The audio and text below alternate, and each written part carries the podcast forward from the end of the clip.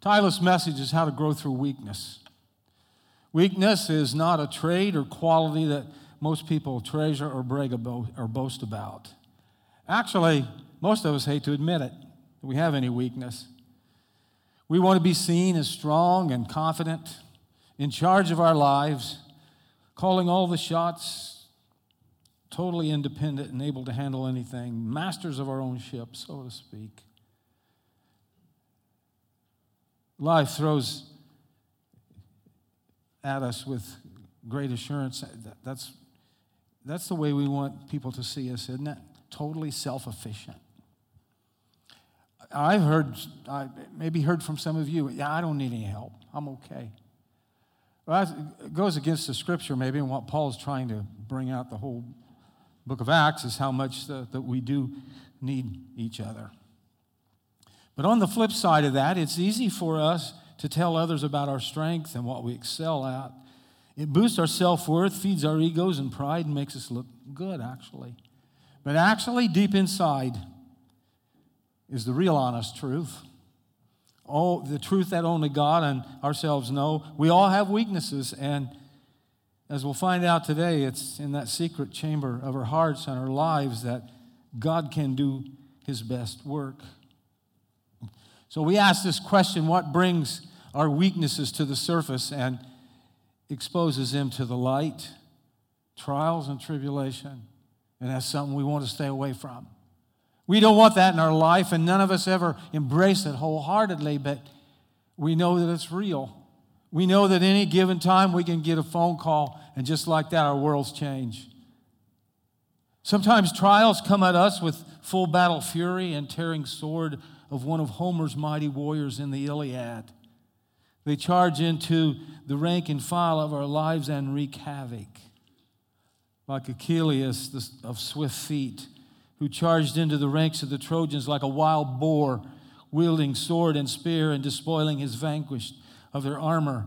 Terrible plumed helmets, massive gilded shields, iron corselets, bronze leg greaves, all were torn away, torn away for booty and to shame, leaving behind the frail and vulnerable, naked and bloody, bloated bodies of the enemy. Many of you might have seen a movie. I don't know if there's any Brad Pitt fans in here, but he was in a movie called Troy, and he was Achilles. And in that movie, in that clip, which is way too bloody to show, you can see him running fast across the field, and he just wades into the Trojans, and there's death everywhere. Many of us know what it's like to feel frail and vulnerable. Again, it's one of those times in our lives that we don't ask for it. We don't get up in the morning and pray, Lord, make me frail and vulnerable today. We don't do that, but nonetheless, it happens to us. To have a trial like Achilles, Achilles knock us down and with its heavy foot on our necks, strip away our jobs, our money, our achievements, the kind of armor that we don every day to hide our weaknesses and to make us feel stronger. But how, no matter how impregnable our armor seems, it cannot protect us from this piercing truth. We're only human. A lot of times we use that for an excuse when we make a tremendous mistake, but that's what we are. And on this earth, we'll never be anything else. We're only human. Being sinful, we fail. Being prone to sickness, we hurt. Being mortal, we ultimately die. Pressure wears on us. Anxiety gives us ulcers. People intimidate us. Criticism often offends us. Disease scares us. And death haunts us. So we, we need to admit that this morning that we are flawed creatures who desperately need God in our lives 24 7. Amen. We grasp that. We're on the same page here. Yet, it is our weakness that opens the door to strength. It's an oxymoron almost. It just doesn't seem right. It's not a door that we walk through proudly with heads held high, but only through which we must stoop to enter. It's the same door that the Apostle Paul passed through in order to exchange his weakness for God's strength. That's where we're going this morning in, in 2 Corinthians. Uh, it's Paul's testimony of his weakness. He unveils those things that have led to his growth. One very surprising list of such things is found in chapter 11, verses 12, 23 through 30. Many of you have been in church for years. You've heard some what you thought was great testimonies, and maybe you've had said your own testimony. I think it's a good thing in testimonies. You know, I talked about that in the first service that in our life development process in 401, that's part of it. You give a five minute testimony, and I've heard some incredible stories in that time. Stories that we don't hear at church. Actually, we really don't know each other that well. When's the last time you heard another member of the body tell you what Christ was doing or what he meant in your life or even how you got there? It's just something we don't do. Maybe we need to start doing that. In 2 Corinthians 11, starting in verse 23, I just want you to, to, to grasp what this man went through for God. They say they serve Christ. I know I sound like a madman, but I have served him far more. I have worked harder, been put in jail more often, been whipped times without number, and faced death again and again. Five different times the Jews gave me 39 lashes. Five times. If you've seen the Passion of Christ, you can see what the lashes done to a person's back. And I can't imagine if, if you saw Paul with no shirt on or no robe or no cloak, that his back was a mass of scars. You've probably seen pictures of the slaves that were beaten in the South. You couldn't put your finger down where there wasn't a scar. This is what his back, some people died, and it happened to him five times. Three times was beaten with rods.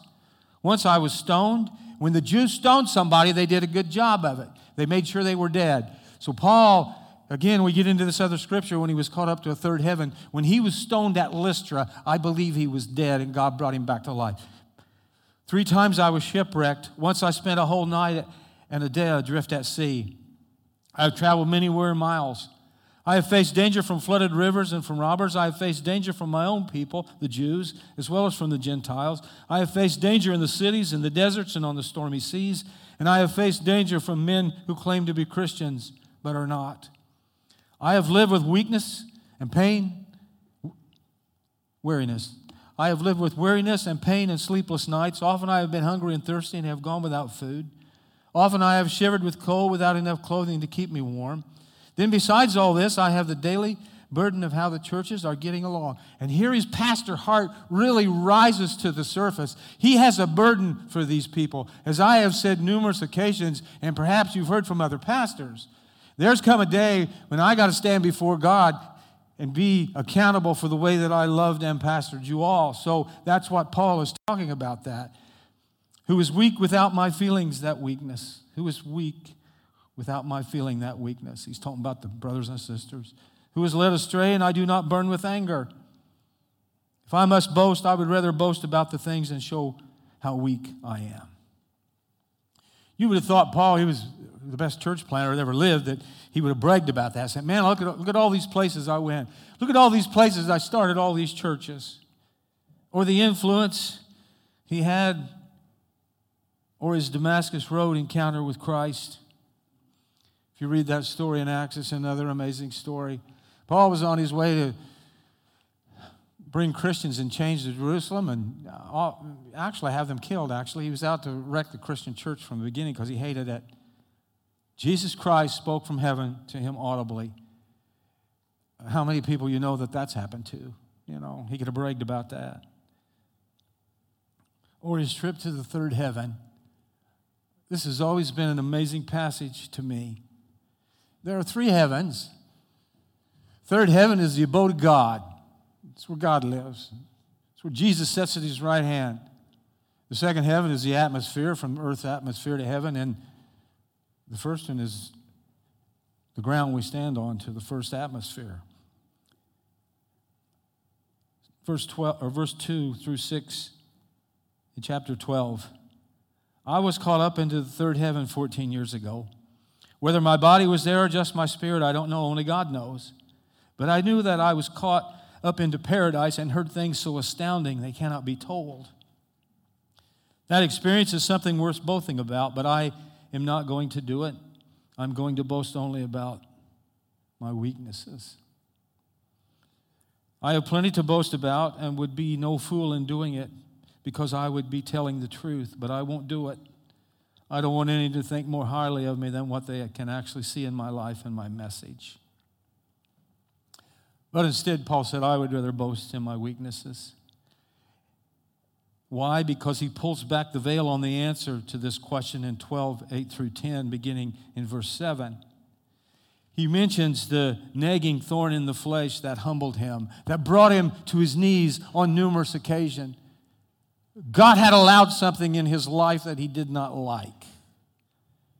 It was like a monkey on his back. He couldn't get rid of it. And he asked God, three times actually.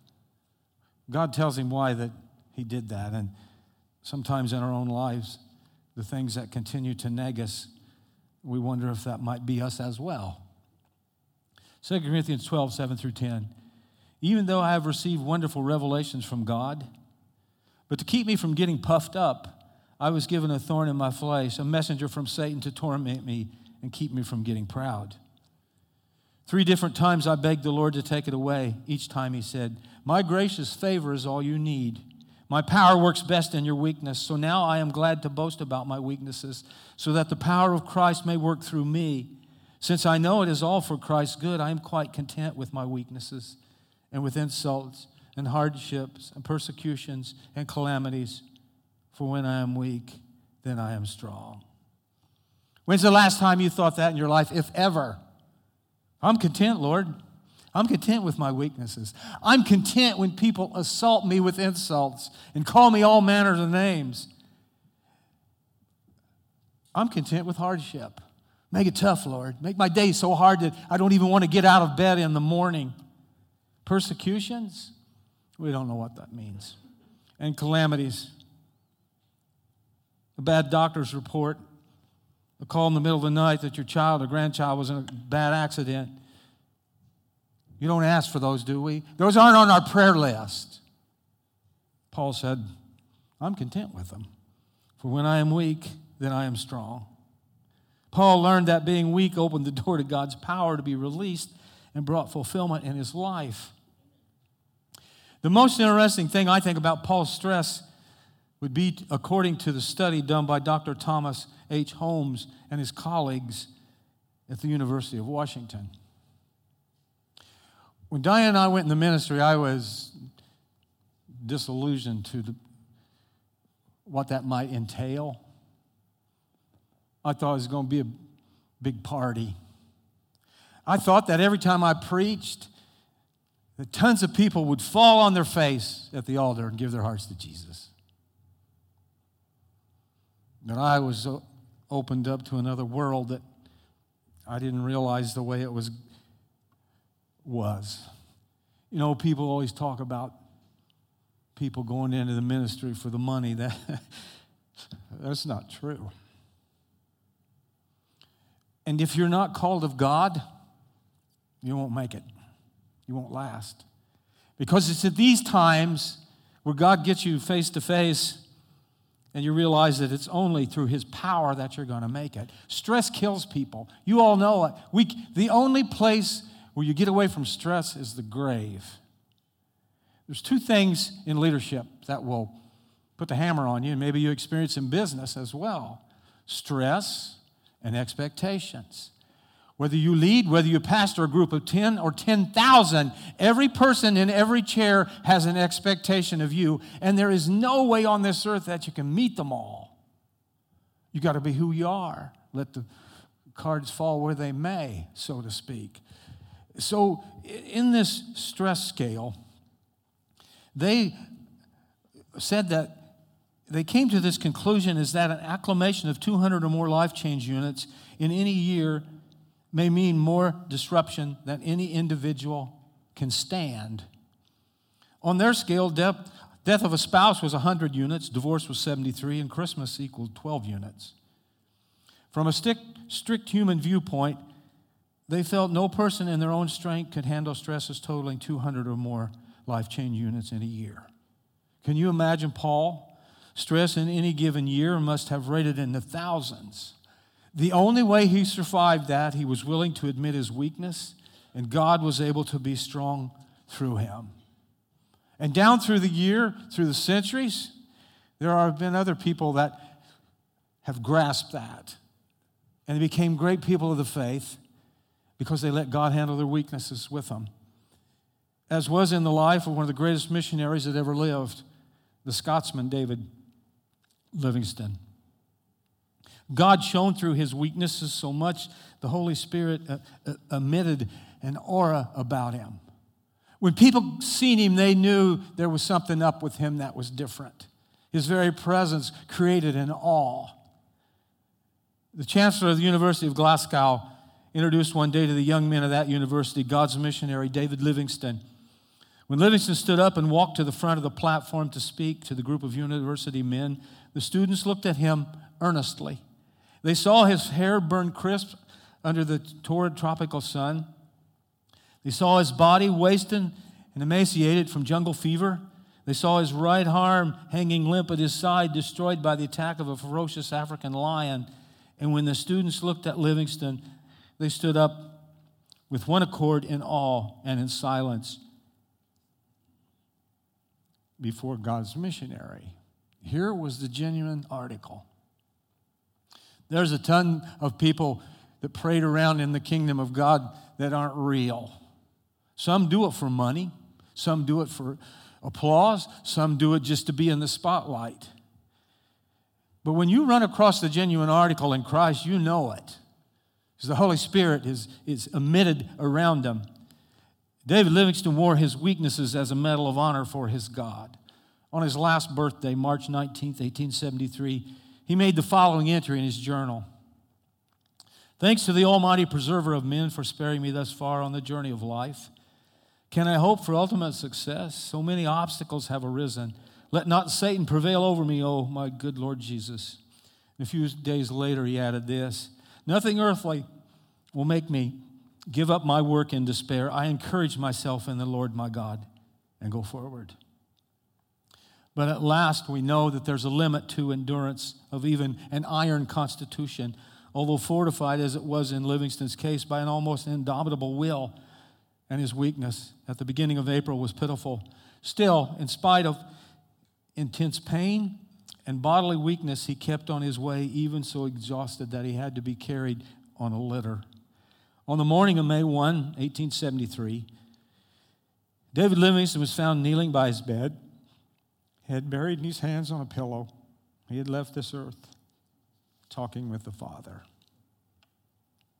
Boy, it almost makes me ashamed as I read these things. I'm nowhere close to this.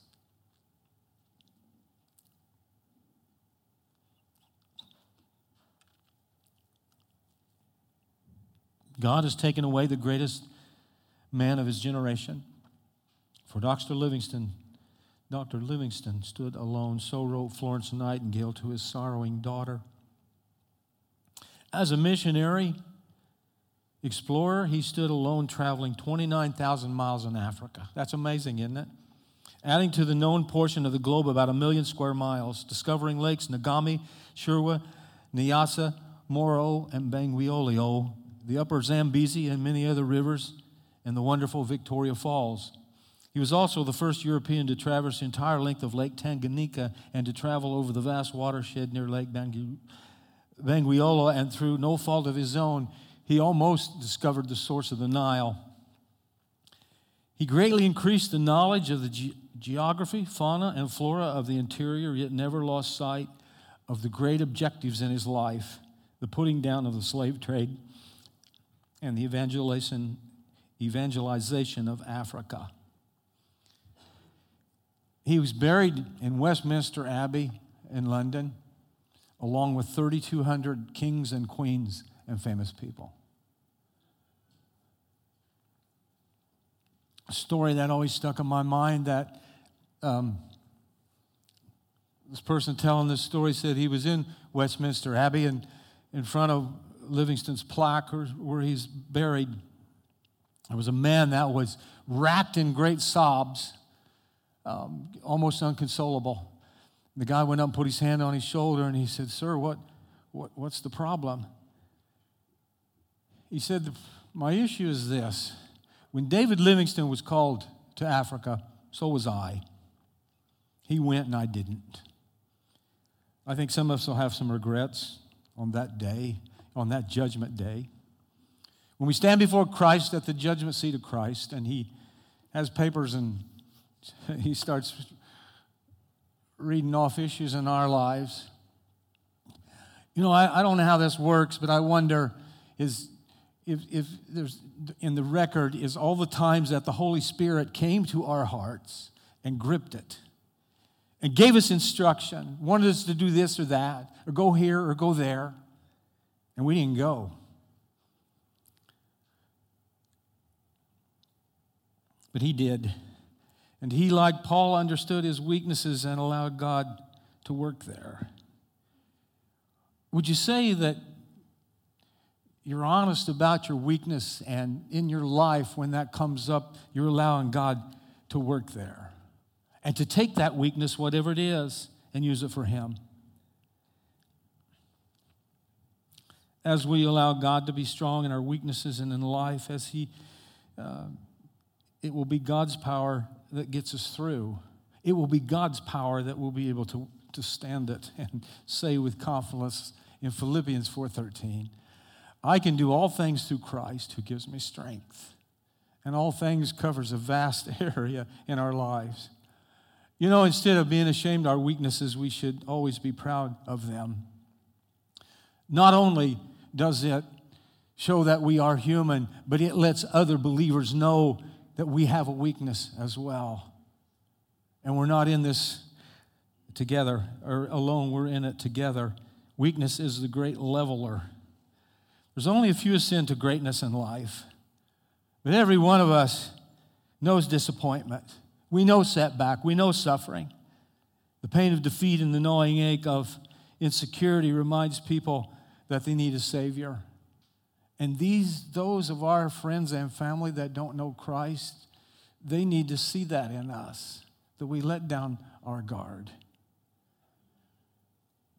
Admitting our weaknesses, admitting we are not perfect people.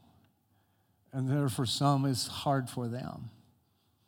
Because some people believe that, they're, that the universe circles around them. There's nothing wrong with them. They're complete perfect. But when we admit our weakness, we know that that's not true. It's admitting that our great and paramount need and dependence is upon Christ alone. It's admitting this that we've not arrived. And we will not arrive on this side of the river. We won't reach perfection till we're on the other side. It's admitting that we are broken, unfinished people who live in a world that itself is broken because of the fall. We experience depression, burnout, cancer, sadness, death, grief, disability, disease, relational strife, loneliness, lust, anxiety, and the list goes on and on and on and on. We don't need to have a long, exhaustive list of weaknesses to pick from. You and I know where we're weak. You and I know where that Achilles heel is. Achilles, Greek mythology, his mom dipped him in the river Styx. She had to hold his heel, and that was the only place he was vulnerable. Well, the enemy knew that, and that's what killed him. Satan knows ours. I say this a lot because to me it's a great illustration. Satan doesn't go where you're strong, he goes to where you're weak and hammers and hammers and hammers and hammers till God finally squeezes our heart and stops it. That's not very positive or reassuring this morning, is it? That Satan is going to attack your weakness the rest of your life. That's when you got to get tough. That's when you, when you got to stand up to him. That's when you got to give that weakness to God and say, Lord, I cannot do this. The stress is way too much. I've got, I've got to, I've got to let you help me. The question is this morning who will control us through that weakness? Will it be our great God or our enemy, the devil? When trials charge into your life and start attacking like Achilles in the Iliad, do you does your weakness kick in and you just kind of cower down and surrender and accept defeat and wave the white flag? Or do you cry out to Jesus for his help to ask the Holy Spirit to come and empower you to rescue you, to help you go through that battle that you fight, whatever that might be. And in Christ, win the victory. And shake your fist in Satan's face and say, You have no business here. I will defeat you. Then we bask in God's love and blessing because we allow Him to shine forth in our lives and His will was done. David in Psalm 46 talks about clothing ourselves with the divine armor of God's strength. It tells us to remember three things, and the first one is this His strength is immediately available. You don't have to wait. You cry out to God, and He's there. Whether you're in the time of peace or in the thick of a battle, it is never too late to receive His strength.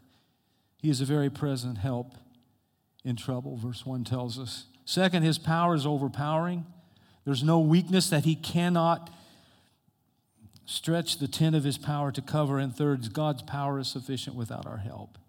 He only wants us to be willing, like Paul, to admit that weakness and to cry out to Him to help us.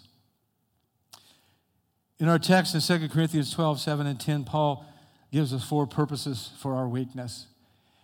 If you've not heard anything else I've said this morning, I want you to take this home with you. It's in the bulletin. Four purposes for our weakness. My weakness keeps me from being conceited. It reminds me that I'm human. It reminds me every day that God's there for me, and without Christ, I am absolutely nothing. It's like the vine and the branches. That was in verse 2. In verse 9, Christ's power is made perfect in my weakness. The Christ shines through me.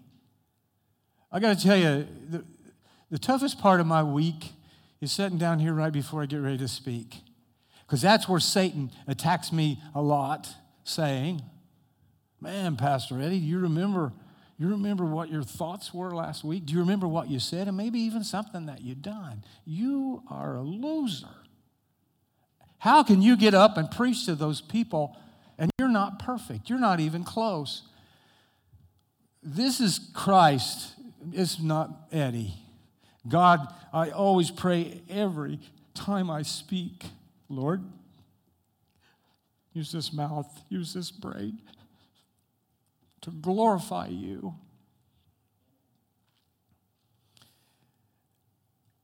Number three is so that the power of Christ may rest upon me. And in four, when I am weak, then I am in strong only in Christ. That's verse 10. How do we go through a weakness? By allowing Christ to have his way in our lives. The question is, are you doing that? Or have you even thought about it? A lot of times with our weakness, we gripe and complain and about it. We don't try to combat it, but I hope that you do. If there's any place in our life that the, the devil can have his way, it's, it's in that weakness. Father, I love these guys. I lift them up to you. I realize that I'm weak, that we are weak. And if there's any confidence in us, it ought to come through the power of you, Holy Spirit, that we realize that without you, we're pretty much zero, really. But boy, in you, Lord, in your love, you, you're there. You give us power, you give us guidance, you give us direction. So I just pray right now, Lord, as we, we think about who we are, that we are flawed creatures, but in you we become saints, which is, boy, it's hard to draw, connect the dots on that one sometimes, but it is what it is. And you're always there for us, Lord, and we appreciate that. So, right now, Holy Spirit, as we draw this to a close, uh, you have spoken to hearts, and I just pray people respond. If there's anybody here this morning that doesn't know you, that wants to, that we can sure show them how, that they might come down. And I pray, God, that those of us who won't come down as we sit in our seats, as you deal with us, Holy Spirit, that we just have an honest conversation with you, that our relationship is intact where it needs to be before we leave this building. We give you praise and glory, Lord, and we thank you for loving us and putting up with us. We ask these things in the name of Christ. Amen.